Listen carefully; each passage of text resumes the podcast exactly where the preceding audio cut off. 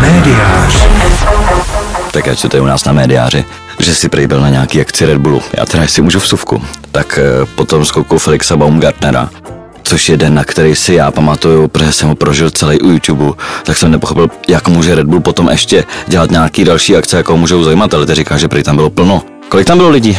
Bylo to narváno, eh, bylo to v posluchárně na vaše, eh, nevím teda, Felix, ty říkáš Felix, já teda znám, jsem vlastně do té doby znal jenom Felixe Holcmana, možná Felixe Slováčka, ale tohle to byl teda opravdu kousek. Mimochodem tam mm, eh, říkal kolega, vlastně tvůj kolega marketingový z, z Red Bullu, že tohle byla velká pecka, kterou ale jim někdo dopředu nevěřil.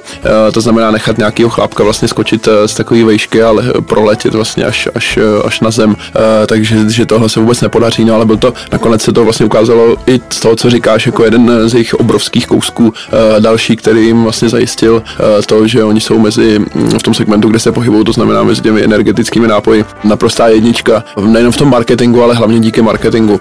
Dokonce tam za ty tři desetiletí, o kterých se mluvilo, tak oni se vlastně nejenom dostali na začátek toho, toho segmentu, ale oni ho vlastně sami vytvořili, těch energetických nápojů. Já si fakt nepamatuju, že by mě nějaká jiná značka donutila koukat na YouTube celý den. Já jsem pamatuju si, každý z nás si pamatuje, co jsme dělali, když byla nějaká významná událost. Já si to pamatuju úplně jako dneska. S tím, že jenom suvka do téhle mojí vsuvky, to nebyl jeho první skok pro Red Bull. Bylo to vlastně pokračování jejich projektu. A za druhý ten jeho první skok, když měl skočit tady z té stratosféry, tak se nepoved. Uh, myslím, že z důvodu větru, možná mě posluchači opraví. Ale to byl totální antiklimax. A pak u toho druhého skoku samozřejmě každý z nás uh, tušil, že se to nedá dát, takže když jsme potom koukali eh, později, já jsem ten case mnohokrát ukazoval, jak na webu Red Bull Stratos, eh, tak na, na, tak na YouTube jsem mnohokrát ukazoval lidem, a zejména to ukazuju klientům, když se ptají, eh, jako když se ptám na budget, jim ukážu, hejte, tohle to třeba udělá Red Bull, tak si zkuste trošku think big a tak podobně. Takže čím to jako chtějí překonávat a co vlastně dělají? No, oni dělají úplně všechno. Uh, oni se mm, vlastně v tom vydavatelském nebo marketingovém mediálním prostoru uh, pohybují v podstatě ve všech rolích. Uh, to znamená, uh, tam byla zajímavá věc, já ještě řeknu, šlo přednášku nebo vystoupení v rámci klubu, myslím, že se jmenuje Marketing a Media Club. Kolegové, kteří nás pozvali, umožnili nám to odsledovat, to by teda ne, samozřejmě vyšli jsme se tam vlastně jenom v jednom člověku. Byla tam opravdu hlava na hlavě, lidi, lidi po římsách, tam tam po parapetech, po sedaní, skutečně eh, bylo to tam naš, našlapané, eh, ale jenom to ukazuje eh, ten zájem o to a vlastně i to, že to ten Red Bull dělá dobře. A co jsem chtěl říct tedy, a na co se ptal, Red Bull dneska vlastně je, je jak tvůrcem obsahu, tak i jeho šiřitelem a distributorem. Oni vlastně to tam popisovali v tom smyslu, nebo obecně popisují v tom smyslu, že samozřejmě spoustu takových kousků, o kterých se tady bavíme, propagačních, ale zároveň i hodně zábavních, které zajímají mladé lidi, lidi eh, samozřejmě tak eh, dělali, ale na začátku vlastně se potýkali s tím, že ač eh, ty kousky byly možná už tak zajímavé i na začátku, sice menší a posílali to do redakcí, tak samozřejmě se často setkávali s tím, že ti novináři ne všemu dopřáli pozornost a ne všechno úplně zpracovali tak, aby to všechno předali svým čtenářům. To znamená, oni si postupně založili televizi, mají svoje rádio, mají svoje stránky, no a dokonce se stávají vlastně klasickým vydavatelem i v tom smyslu, že poprvé snad loni na podzim jim eh, přichá, eh, začaly přicházet vlastně statisícové částky v dolarech i od konkurenčních, de facto konkurenčních firm nebo od jiných firm, co by vlastně zadavatelů inzerce. To znamená, že tam jsme viděli nějaké cifry, kolik vlastně třeba Adidas zaplatil na, za reklamu na webu Red Bullu. Takže to je, to je fantastická věc, si myslím, a ono to dost samozřejmě souvisí s tím, o čem jsme se tady bavili minule. To znamená, nakolik v úzovkách PR tedy proniká tady, tady vyloženě reklama spojená s nějakou značkou proniká do toho samotného obsahu, tak tady jsme vyloženě v novém prostředí. To znamená, že značka samotná tvoří ten obsah, značka samotná je vydavatelem, značka samotná je vlastně mediálním mogulem. Tady v tomto případě se dá říct, protože to publikum se počítá u nich opravdu na desetiny, lista miliony. Podle mě si ani není jiná možnost, než to dělat. A teď jsem koukal, že samozřejmě asi nikdo nebude mít tolik peněz, kolik investoval Red Bull do kampaně Stratos. Tam nevím, já jsem tu sumu párkrát viděl, ale já nemám paměť na čísla.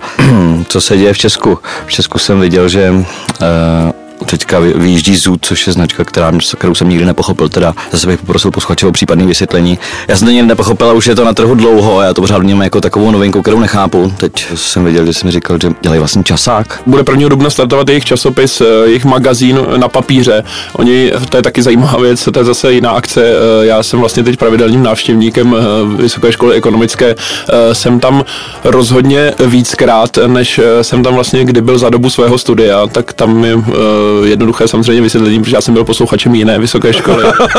ale já bych chtěl, chtěl říct, pardon, že já tam mám kurz. A ty tam vlastně vyučuješ. Já tam jako vyučuju, ale to je silné slovo. Já jsem zjistil, že ty mladí lidi nejsem schopný nic naučit, takže já tam dělám to, že podrobu sérii testů a jedním z těch testů bylo, že minulý týden jsem mě vzal na diskusi na FSV o tom, jak, jak, to, jak se to jmenovalo. Politické PR, politické public PR. relations. A od té doby e, mi nikdo z nich třeba nenapsal ani sms i když si jinak píšem pořád, takže bych chtěl vyzvat studenty a hlavně vedoucí skupin, aby e, se mi dneska ozvali, protože oni začínají mít vážné obavy a nevím, co dělají, jestli v té škole nám nenechali a, e, a tak dále. Ale pojďme zpět tématu. Já a já jsem chtěl říct vlastně zajímavou věc, ty jsi teď tady dotvořil, tady tu úvahu, že vlastně ty máš kurz na VŠE a vodíš svoje studenty na, na jinou alma mater, teda mojí alma mater v podstatě a já naopak tedy z Holaru, to znamená ze Smetanova nábřeží z Fakulty sociálních věd, docházím tady na náměstí Vincenta Churchilla.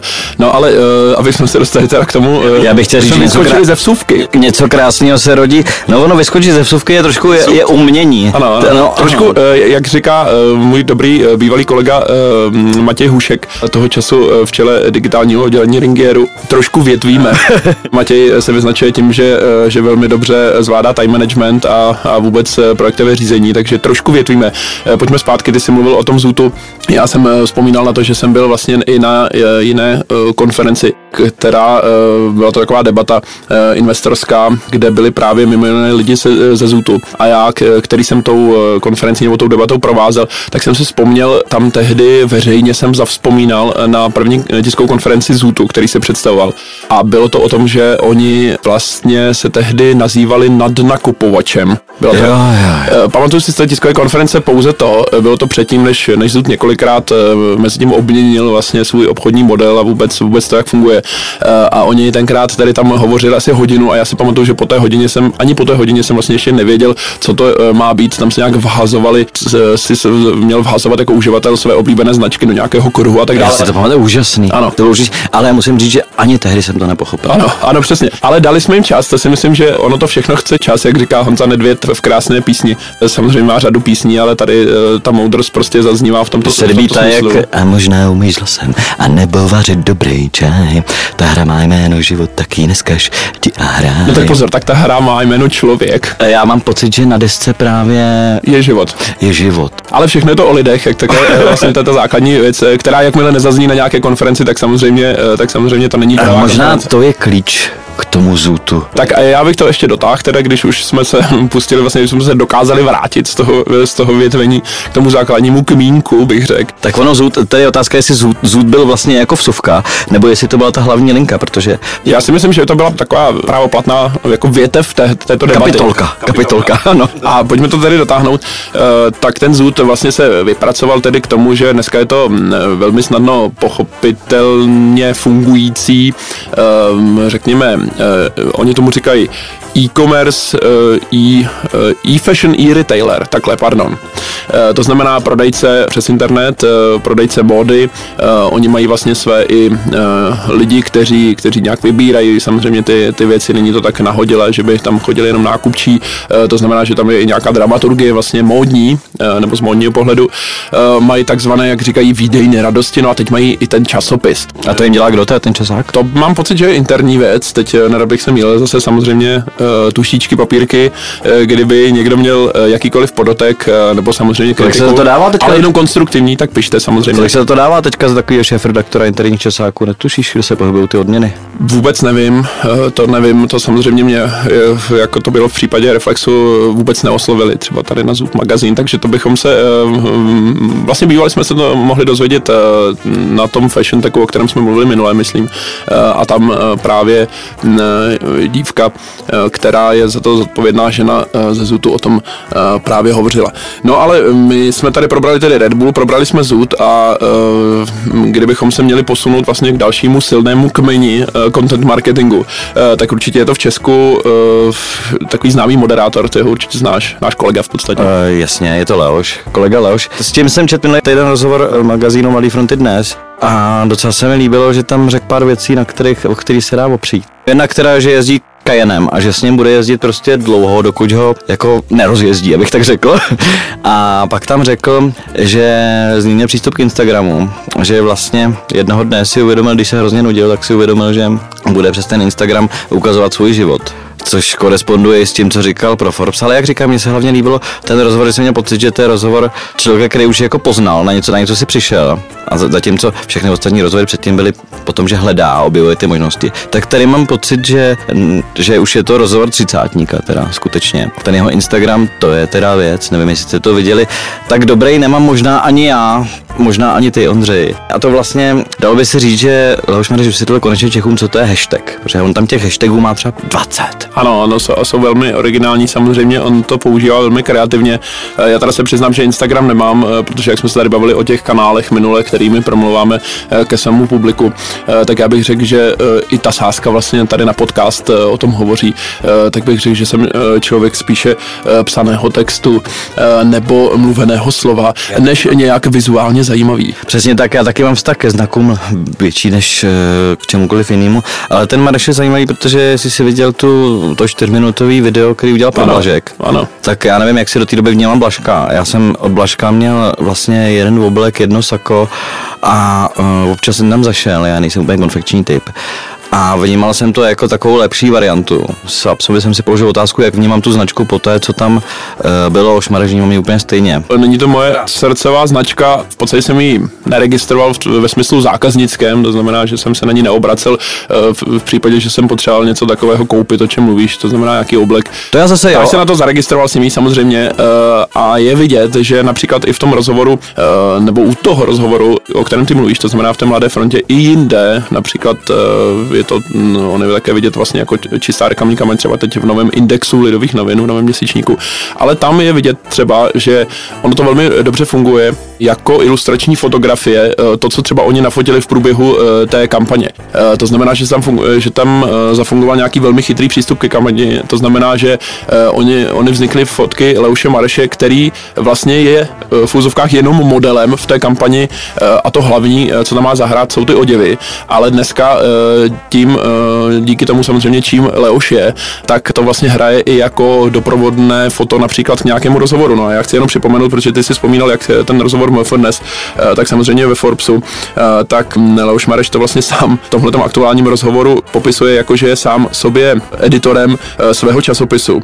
To znamená, to mluví o tom Instagramu, že si sám vlastně vymýšlí, co si vyfotí. Samozřejmě to i zažívá, to znamená, že ta linka je tam velmi přímá od něj ke konzumentovi. No a už v tom Forbesu říkal také navíc, že je nejenom tedy autorem svého časopisu a jeho editorem, ale ve Forbesu také pověděl, že je reklamkou, mediálkou i vlastním nosičem v jednom. Takže tady máme vlastně celý mediální řetězec obsáhlý uh, činností jednoho člověka uh, a jeho dvěma, dvěma rukama. Je otázka samozřejmě, že tenhle ten jako holding v jedné osobě přestane fungovat, jakmile, jakmile se trošku přeskládá situace na trhu, jak moderátorů, tak i těchto těch opinion lídrů, kterými je Mareš. Já bych chtěl říct, že když jsem koukal na toho Blaška, tak já jsem se ty 4 minuty, já jsem na to nechtěl koukat. Já se přiznám, že jsem na to nakoukal jenom v rámci případné přípravy na tenhle ten díl. Překvapilo mě to, není to vůbec špatný. Je to ještě tam hezky hraje to, že Blažek se jmenuje Blažek a ne Zůd, jako, protože Blažek to jsme my Češi a Zůd to je něco, co někdo vymyslel na brainstormingu. Jo. A e, musím říct, že,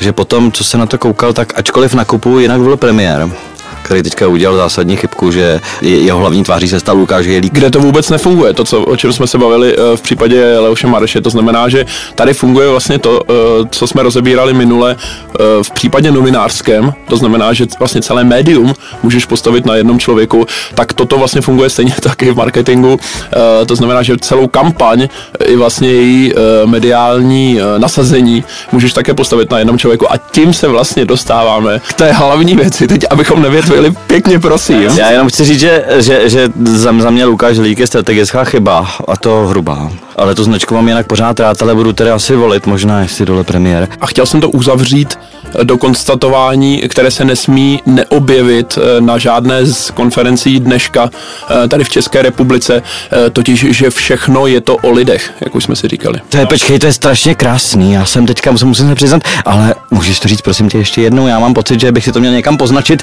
teďka zrovna nemám kam.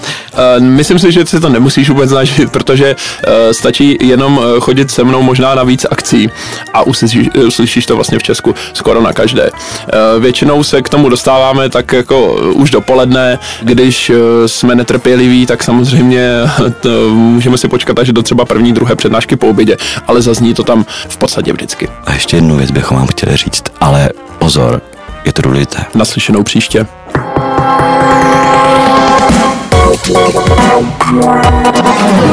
Médiář.